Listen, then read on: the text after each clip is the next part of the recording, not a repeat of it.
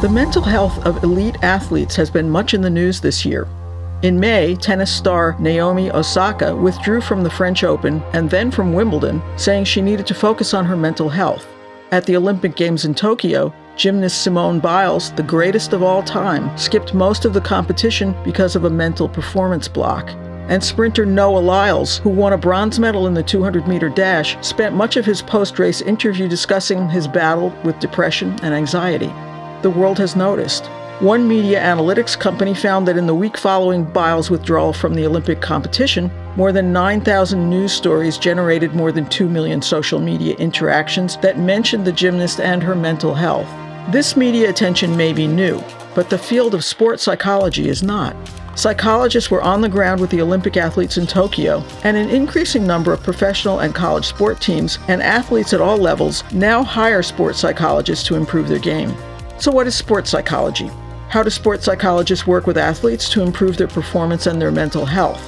Is there a role for sports psychology outside elite athletics? How does it relate to performance generally? And how might the discussion around athletes' mental health affect the perception of mental health in the United States and around the world?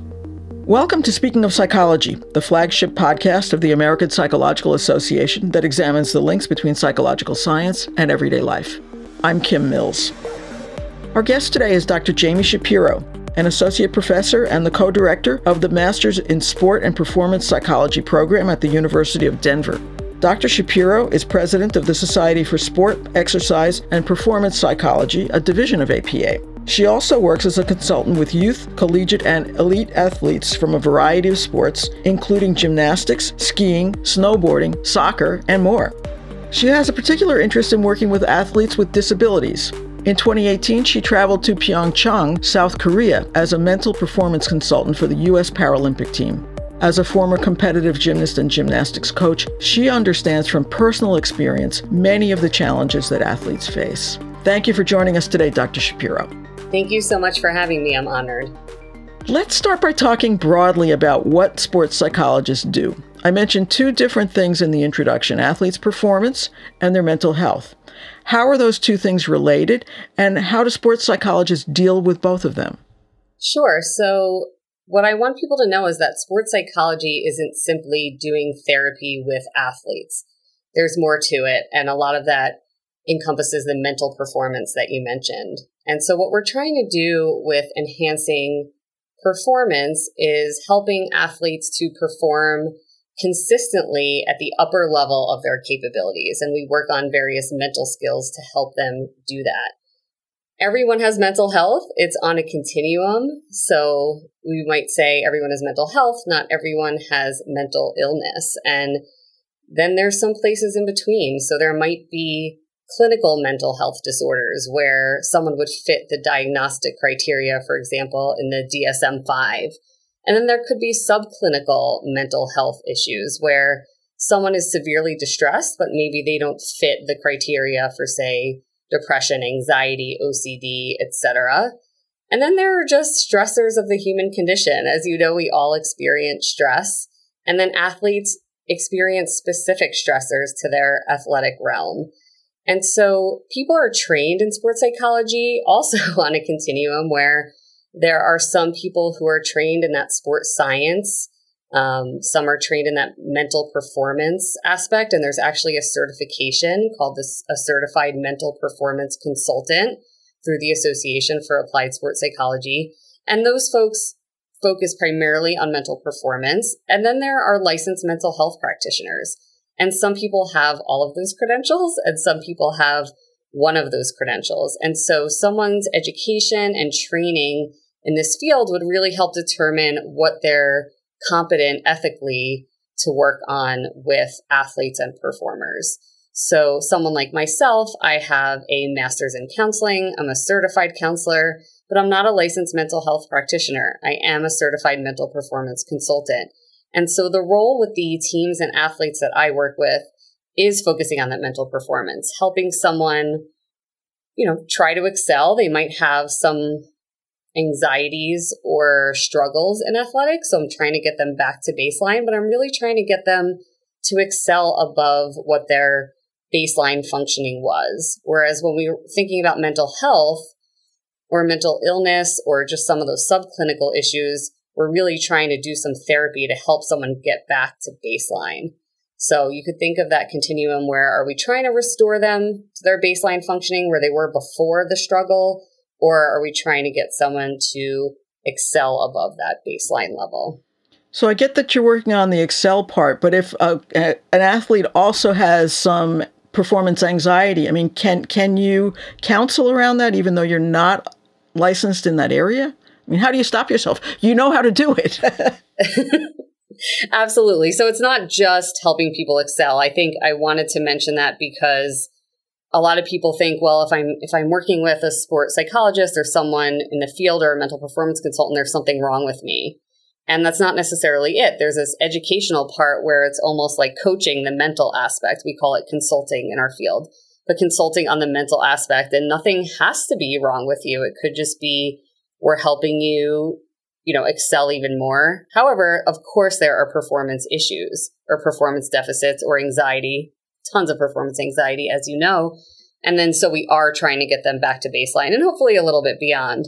But it doesn't mean we can't address these deficits. Um, just if it gets to that clinical point of those clinical disorders, we uh, would want to refer to someone who's a licensed mental health provider. Right. That makes perfect sense.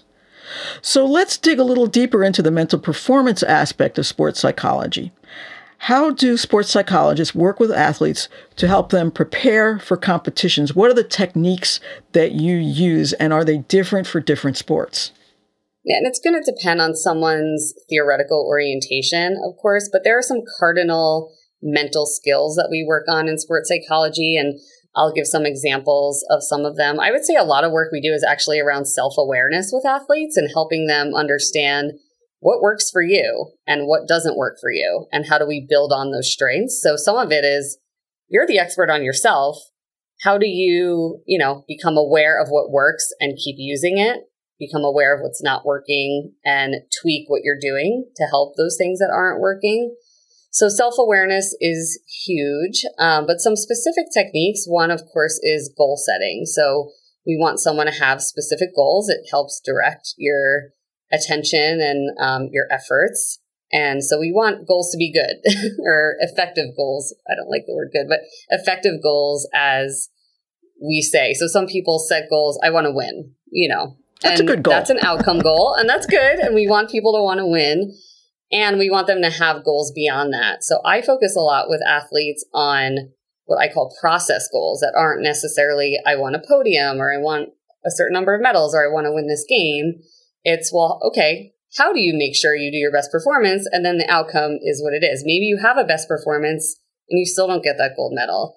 And so we want athletes to still feel a sense of accomplishment even if the outcome isn't what they want. So we focus on, you know, what do you want to do along the way? What are the processes or techniques you need to do in your sport in order to have your best performance?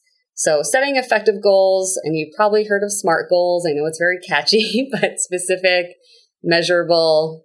You'll hear A very differently depending on the person. I like adjustable because I think goals should be flexible, realistic, and time based. So goal setting is one thing. Of course, helping athletes um, with their motivation. Sometimes, obviously, motivation waxes and wanes. And so helping them connect to motivation so that they can have the most effective practice, or we call deliberate practice, where they're practicing with a purpose and getting the most out of their practice is important as well. I would say arousal regulation. I like to use the term energy management because some athletes laugh at the word arousal, but it's basically um, being aware of both physical and mental energy and how you're spending it. And so, for this particular sport or event, do you want to be really hyped up and excited? Or do you need to be really relaxed and focused and helping athletes realize where they want to be, but then giving them techniques such as deep breathing or relaxation or managing their self talk to help get them to that level that they want to be at. And so I just mentioned self talk. I'm someone who focuses a lot on athletes' self talk. So I'm asking them what they're thinking, where is their mind, and is that, I like the word productive versus positive, is that productive for your performance? Um, so we, we talk a lot about what are your thoughts? How is that affecting your performance, but also your well being. There's the the counseling aspect of it, it in there as well. Focus and concentration is huge, especially during competition. You know, where what are your focus cues? I help athletes develop simple focus cues to help keep them present and focused during their performance. And obviously, at big games, Olympic games, Paralympic games, there's a lot of distractions. It's a it's a different environment maybe than they're used to. And so how can they still focus so that they could do what they're trained to do despite all of that extra what I call noise in that environment that they're in? Routines are really important as well, although they should be flexible because things happen that people can't always predict, like a pandemic. But um, you know, pre pre race or pre competition routines or something we work on to help an athlete feel really prepared and focused. And then I mentioned cue words. That's kind of the during performance routines. Where do you want, or where do you want your mind? What do you want to be thinking? And then also post race or post competition routines are important. I think people think a lot about the pre and the during, but not the post routine. So what's your recovery like? And I'm also a big on reflection after training and, and after competitions. So I like athletes to think about what went well. Often they go right to what went wrong. Um, so what went well and also what's worth improving for next time. So it's a constant learning experience. Even if they didn't have the performance that they wanted, they could still learn something from it and still gain something from it. And so that way they don't feel like that was a complete waste or that was a complete failure. No, that didn't go the way you wanted you could always learn something from it that can help you improve for next time. Um, in terms of team sports, I would say so. A lot of those are individual techniques, but we also work with groups and teams. So, team building, we want to build team cohesion so that people can work effectively with each other, working on communication, working on leadership for those who are, are leaders on the team, and the same with coaches. We don't just work with athletes, uh, we work with coaches on coaching education. And the coaches are the ones seeing the athletes all the time. So I actually think it's even more effective to educate the coaches on how can you implement these mental skills with your athletes on a daily basis because that's how they're most effective is if they're consistently integrated so helping the leadership whether that's coaches or leaders on a team that uh, leadership training is also something we work on uh, recovery from injury mentally. So often, you know, there's of course the physical rehabilitation that athletes are doing. There's also a, a mental aspect of recovery and building that confidence again in the injured body part, but also that they're able to do the skills that they were able to do pre injury. These all sound really logical, like they would cut across all kinds of um, sports, whether you're a figure skater or a football player. I mean, there are commonalities. Absolutely. And I would say in terms of differences between sports, they can they can be applicable to all sports, but different sports have different needs, they have different cultures, they have different languages. And so it would be important for the sports psychology professional to assess what are the needs of this particular team. And that's going to be different for everyone, or what, what are the needs of this particular individual. And of course, we can't be experts on all sports. I did gymnastics most of my life, so I know the language really well. Uh, but I work mostly now with Paralympic athletes, and I did not know much about most of these sports. So, from observation, from videos, from talking to my athletes, you know, they're the expert on their sport. I'm the expert on the mental skills. And so it's a collaborative effort. We work together in order to work on and address their mental performance. But it is important for the professional to learn, again, the culture, the language of the particular performance area that they're working in. Well, speaking of terms, one of the terms I think we learned during the Olympics was the twisties, right, which affected Simone Biles. And in other sports, something very similar to that is called the yips. So, what is happening when athletes experience this? Why does it happen? And what can sports psychologists do to help people work through them? Absolutely. So I call it a mental block in gymnastics. The twisties, I had actually never heard the term before Nastia Liukin uh, used it on NBC and made it go viral. uh, but the twisties are a specific form of a mental block for twisting skills. But there could be other mental blocks in gymnastics. Um, I've seen it with many teammates where all of a sudden they just can't tumble backwards. And it's something they've been doing for years and years. Um, I would have something on the balance beam where I just couldn't get my body to go backwards sometimes. So it's very common. I, I want to put that out there. And then in other sports, the yips, where say a pitcher all of a sudden can't throw a ball to where they want it to go, um, happens in golf. And it seems bizarre, right? Like, how can someone all of a sudden not be able to do something they've been able to do for many years? And I'm not going to pretend to understand all the psychophysiology behind it. There are some physical theories. There's something called focal dystonia, where it's a neurological condition, they say, where like your muscles are overworked. And so all of a sudden they just stop working. But what I would simplify it to is there's a disconnect between the brain and body where the brain, for some reason, is not accessing the motor programs that are stored there for specific skills. And also just getting a little bit more into the neuroscience. Again, this is not my area of expertise, but when there's a flight or fight response, when we're stressed, our cerebellum kicks in. That's our like survival mode. And so that's the dominant part of the brain that's working and and not the cerebrum where our higher order functions are and things like logical thought and motor programs. And so our there's just a disconnect between the cerebrum and the cerebellum as well as brain and body. So that's what's really going on. What I would say and what I've seen, and I can't speak for Simone Biles, I don't know her and I'm not going to pretend to understand what was going on with her. But just in general, in terms of mental blocks, sometimes they come out of the blue. And I did see an interview with Simone where she said, I thought it was just a fluke. Like I just lost my sense, her proprioception or her sense of where she was in the air. She thought it was weird and she's like, let me just do it tomorrow. She came back and it happened again. And so that's really common where it's like, oh, that's weird. And then it happens again, and then it happens again, and then it just exacerbates and gets worse. And stress does all sorts of things to our body, which do not help our performance, especially as an athlete. And so the more the mental block happens, the more stress we get, and the less we're able to access that part of the brain and body that knows what to do. How does your own background as a competitive gymnast influence your approach to helping athletes? No, I think I can relate a bit to what athletes are going to, have compassion for them. I could think of things that worked for me, but I, you know, I've studied this for a long time. So it's not just about what worked for me as an athlete. That wouldn't make me a professional. That would make me a former athlete trying to help athletes. So, but it is helpful to think back and reflect on what worked for me and what didn't.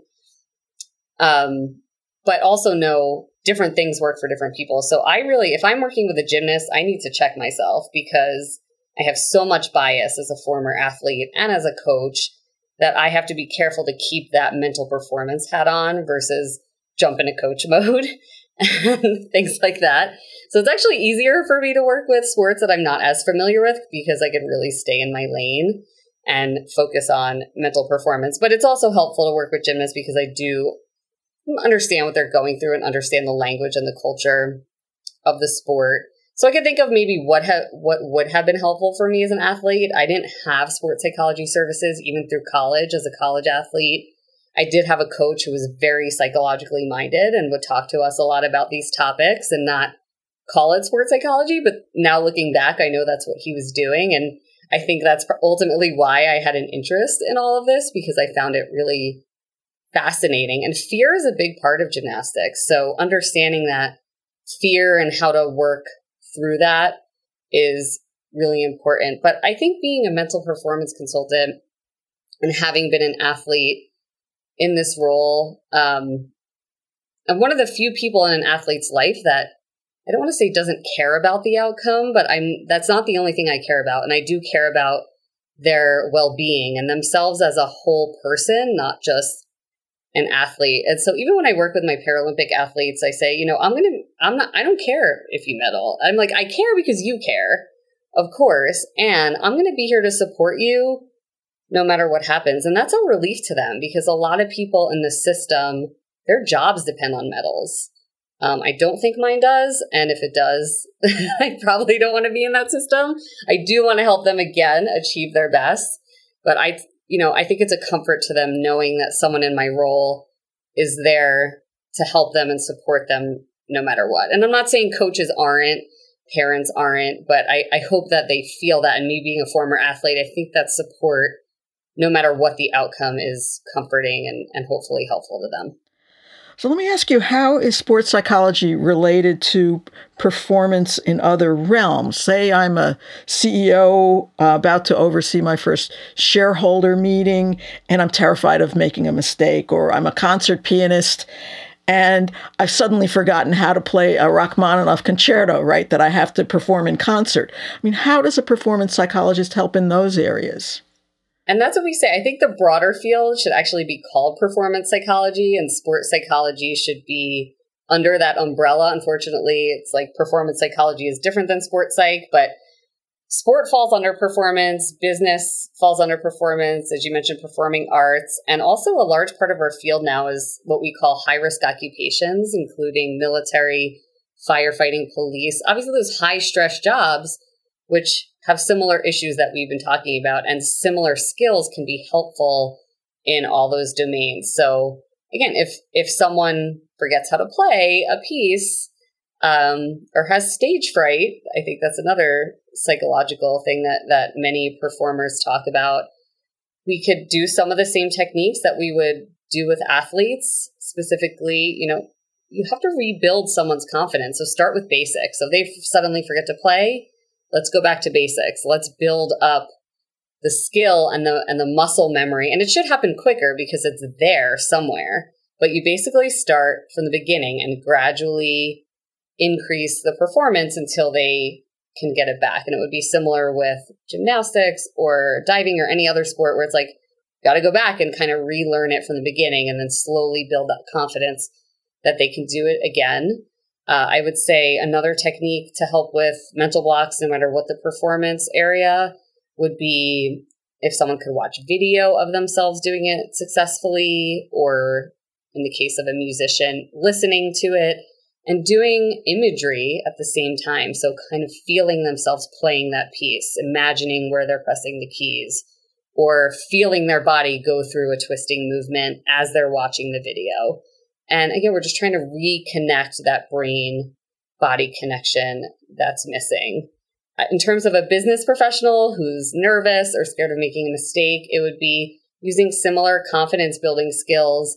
Maybe again, doing imagery, um, helping them with that arousal regulation of like, what's your pre performance routine when you're speaking to your employees or whatever it might be. So it's not just like get up there and talk. No, there there could be a pre performance routine for that. I don't, I'm a professor, so I have to teach and I try to do some things to help prepare before I go teach. Teaching's performance psychology, any sort of public speaking. And obvi- you know, obviously many people struggle with, with public speaking. So having those routines, practicing, getting feedback, video, imagery are just a few things that can help in multiple performance area. And of course, the stress management, the arousal regulation also just applies across many performance areas.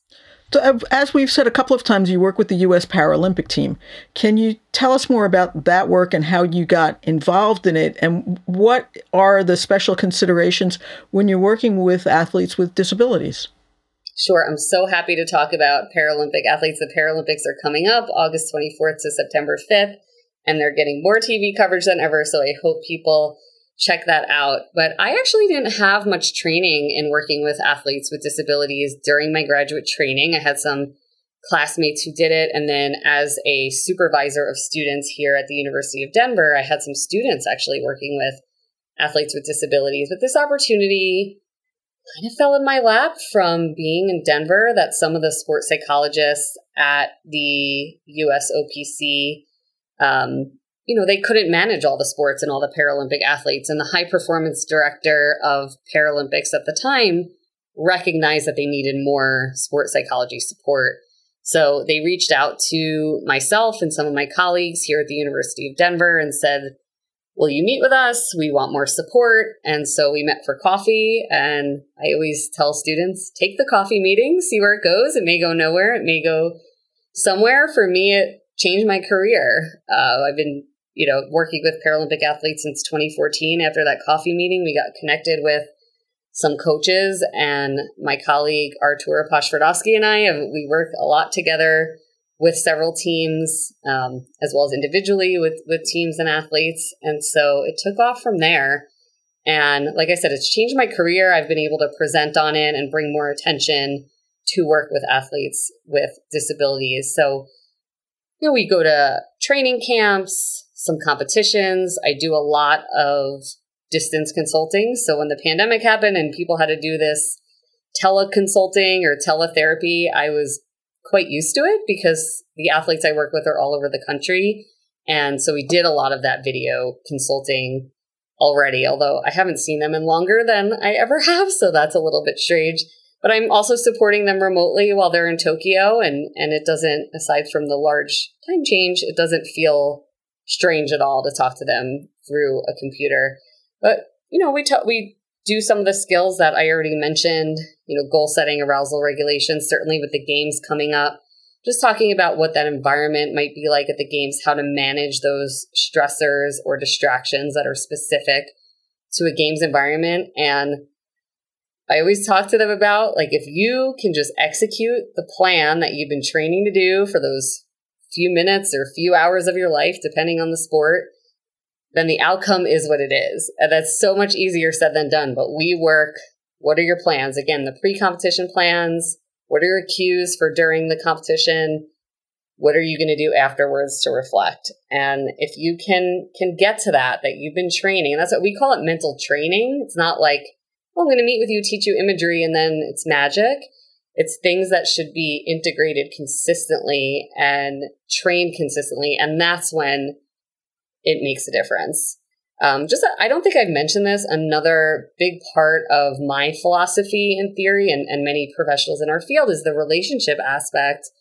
I call it, you know, client centered or student centered or person centered, where I am showing care for them as a whole athlete and not just talking to them as an athlete, but what is going on in your life that could be affecting performance and just supporting them as a whole person, but that re- that rapport building we call it or relationship building, I think is an essential foundation before just jumping into skills that they could use. And if you don't have that trust and relationship from clients, I mean this is general. This is this is counseling 101, but if you don't have that rapport, um, you know, any fancy techniques or skills that you throw at them is not necessarily going to be effective. And so what's been great with para Paralympic athletes is I've worked with them for a number of years and we've built that trust and relationship um, so that hopefully they are integrating the things that we're talking about and they become effective hopefully have you seen an increase in recent years in interest from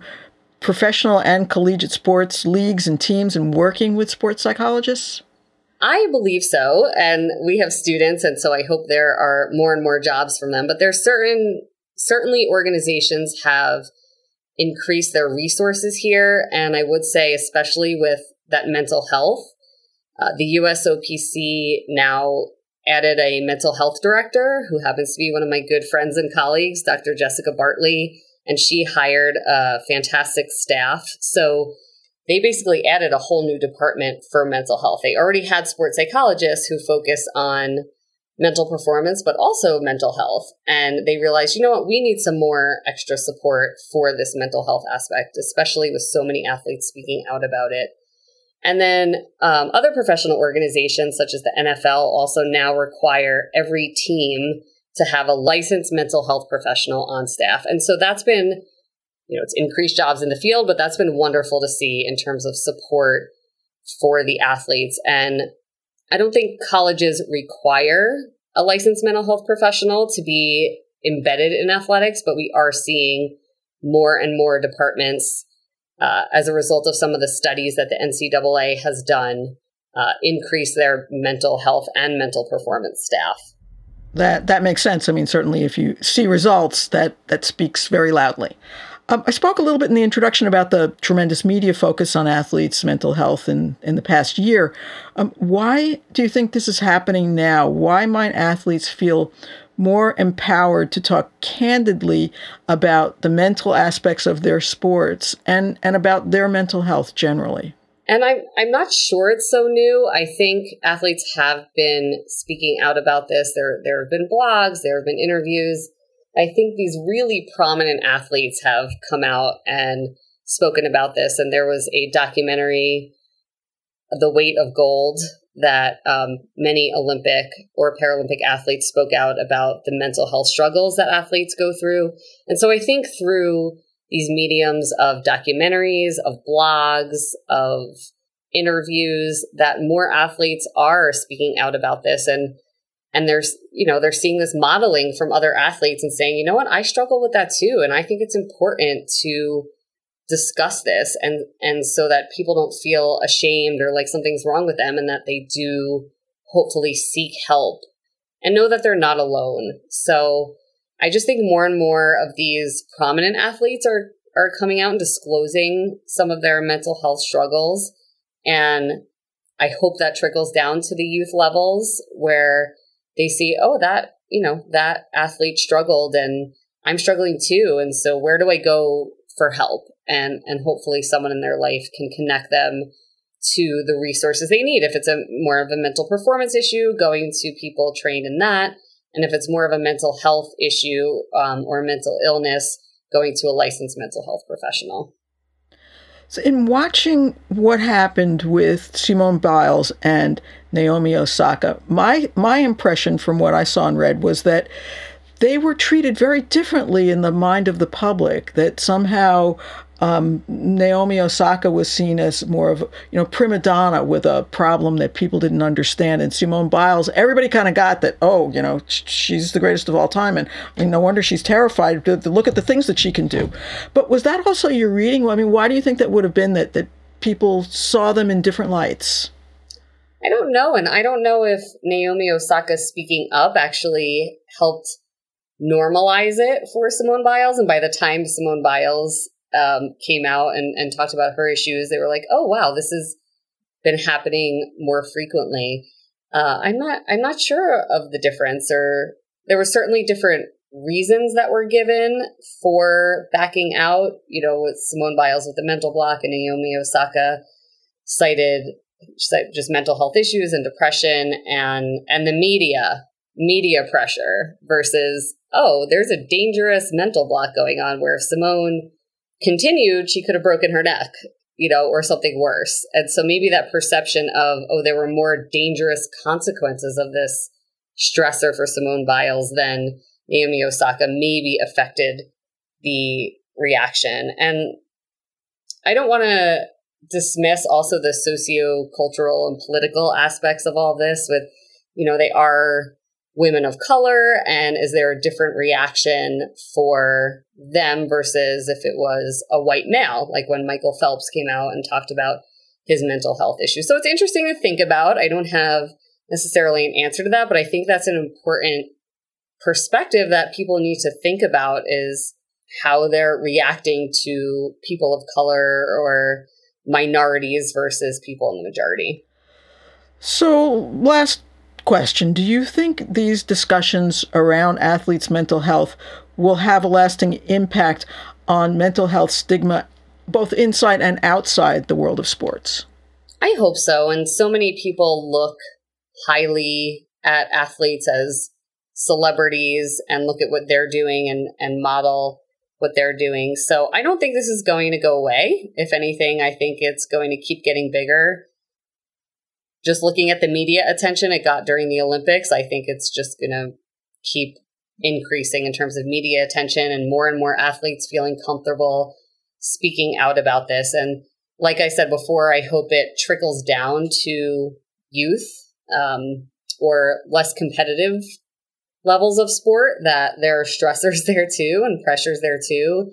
And that hopefully the stigma does reduce and people are more comfortable asking for help and knowing where to go for help. I think that's hard too, is knowing who's trained in what. And I know we had talked about this the licensed mental health professional versus someone who's trained for mental performance. And there are people who are trained in both. And so it's just important for people in the public to know what professional is appropriate to help my child or help myself in this situation. So I do hope it reduces stigma, all this talk about mental health, and I hope it doesn't go away because it's such an important part of humanity and performance. Well, thank you for joining us today. It's been a pleasure talking with you. I think this was a really interesting conversation. Thank you, Dr. Shapiro. Thank you so much for having me again. You can find previous episodes of Speaking of Psychology at speakingofpsychology.org or on Apple, Spotify, Stitcher, or wherever you get your favorite podcasts. And please leave us a review. If you have comments or ideas for future podcasts, you can email us at speakingofpsychology at apa.org. That's Speaking of Psychology, all one word, at apa.org. Speaking of Psychology is produced by Lea Winerman. Our sound editor is Chris Condayan. Thank you for listening. For the American Psychological Association, I'm Kim Mills.